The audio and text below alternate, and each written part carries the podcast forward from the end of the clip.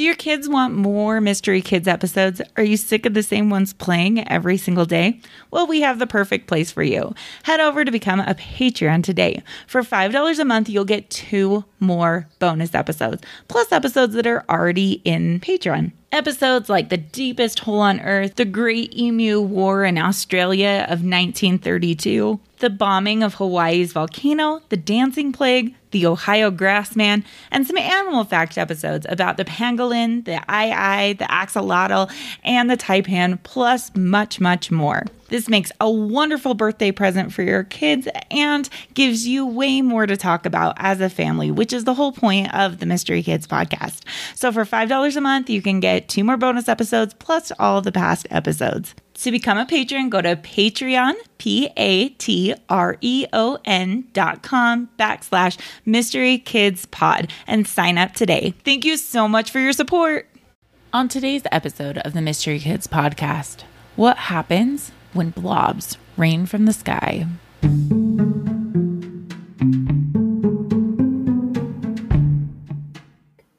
Welcome to Mystery Kids Podcast.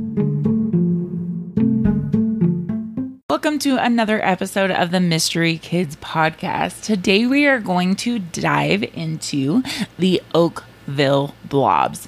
Strange sighting that occurred back in the day, and I can't wait to hear what you think they might be. It was August 7th, 1994, in a town called Oakville, Washington. It was 3 a.m. when rain began to fall, which is very common in Washington, but this time it was different. The rain fell in a 20 square mile area. The residents began to note that it wasn't water that was raining, but a strange gelatinous substance that had never been seen before. Over a period of three weeks, it fell a total of six different times. The time it first began, Officer David Lacey was on patrol with a civilian friend. When he turned his windshield wipers on, they smeared it against the windshield instead of washing it off, which made it so he couldn't see out of the windshield, forcing him to pull to a gas station and try to clean it off manually. After donning a pair of latex gloves for safety, he described it as being very mushy, almost like if you had jello in your hand. Local resident Dottie Hearn stepped outside after it stopped and noticed it was everywhere. At first, it looked like hailstones to her, but when she touched it, she noticed it had an odd gelatinous texture. By that afternoon, David, Dottie, and various other residents had become mysteriously and violently ill. They described having difficulty breathing, extreme vertigo, blurred vision, and an increased sense of nausea. Beverly Roberts, another resident, said that everyone in the town contracted a flu like illness that lasted for two to three months. Several cats and dogs that came into contact with the substance fell ill and died. An hour after first noticing her symptoms, Dottie was found sprawled on her bathroom floor, conscious but very weak. Her daughter, Sunny, described her as feeling cold and sweat drenched and looking pale. She was moved to the hospital where she stayed for three days and was diagnosed with a severe inner ear infection. As she was being moved there, Sunny remembered the odd rain and thinking there might be a connection to Dottie's illness. She collected samples and she sent it to the hospital. A lab technician examined it and found that it contained human white blood cells, but couldn't identify what it was or how it would have come from the sky. Samples were then sent to the Washington State Department of Health for further study. Mike McDowell, a microbiologist, noted that it was teeming with two species of bacteria, one that lives in the human digestive system.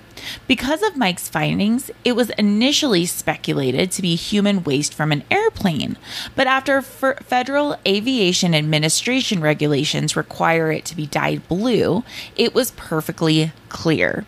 Furthermore, regulations forbid pilots from re- releasing this blue ice mid flight. Nearly a year after Dottie fell ill, she mailed a sample that she had stored in her freezer to Am Test Laboratories, a private research lab. There, while analyzing it, Tim Davis, another microbiologist, believed he saw eukaryotic cell, a complex nucleus containing cells that are present in most living creatures. This meant that it was or had been alive. One theory as to its origins was that the military's naval bombing runs at sea had accidentally destroyed a school of jellyfish and sent their pieces flying into the atmosphere. Star jelly is what it's commonly known as. It would have landed 50 miles inland the distance and the, the parts would have traveled, the number of times it fell, and the lack of any rotting smell in it puts this theory in doubt to most residents. While the Air Force confirms that they were doing practice bombing runs over the Pacific Ocean in August 1994, they deny knowledge of the substance or any involvement in creating or dispersing it. Oakville residents are skeptical of this. Prior to it, many noticed a significantly, almost daily amount of slow moving military aircraft in the sky above.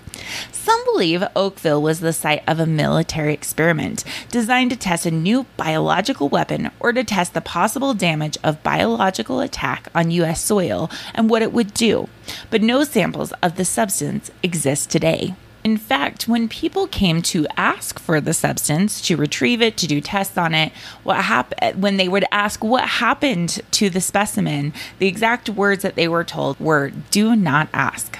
All of this information was aired in an unsolved mystery episodes back in 1997.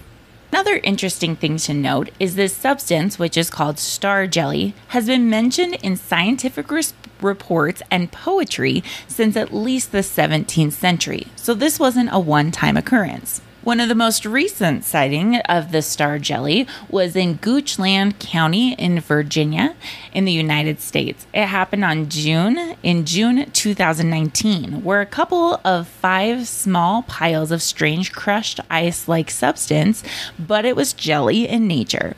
An agricultural expert in Chester County took a look at it under a microscope but failed to find evidence of a living organism. To the relief and probably some disappointment of the couple, the expert concluded that the substance was man made water based polymer used in gardening as a soil replacement.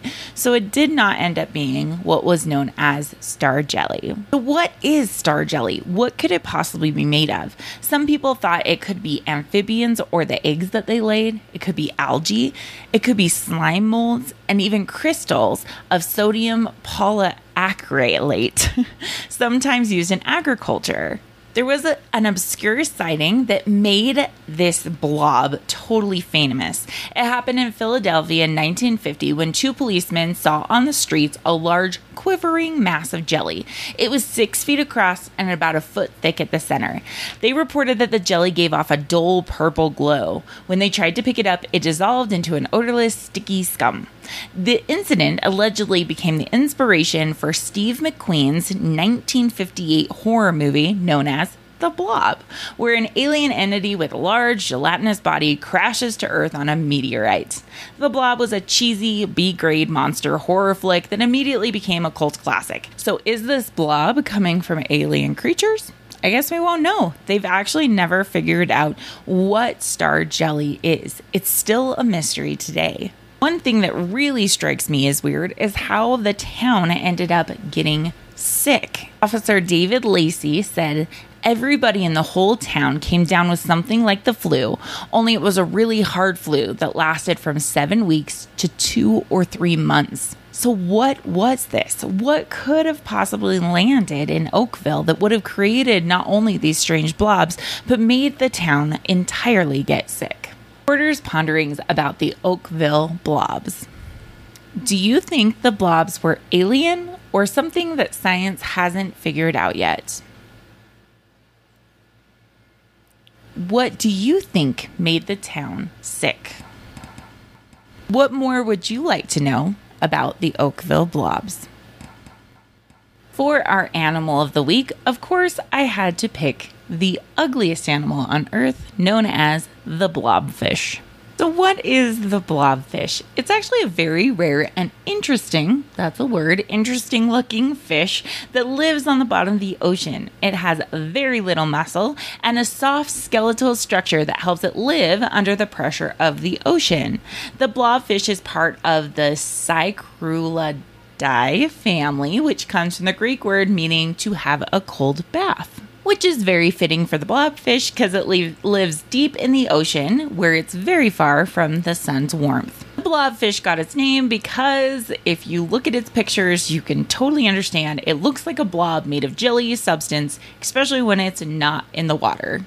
It's a weird pink thing with large nose and uh, yeah it looks really grumpy. You got to look at a picture. I'll have the pictures up on our website.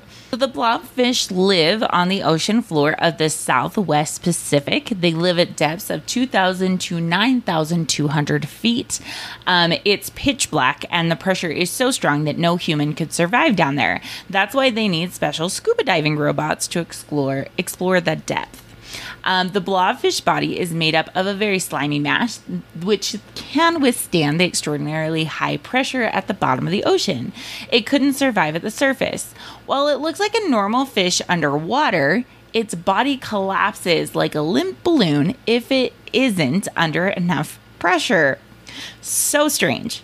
So it just floats over the ocean floor until prey comes close enough for it to attack. The blobfish don't have any natural enemies, and it is one of the threatened species and is caught up in the nets of deep fish, deep sea fishermen blobfish has been officially voted the ugliest animal in the world. There's two different type of fish in the blobfish family, which I'm not even going to try to say the different names. So one can be up to 27 inches or 70 centimeters long and weigh up to 21 pounds or 9.5 kilograms.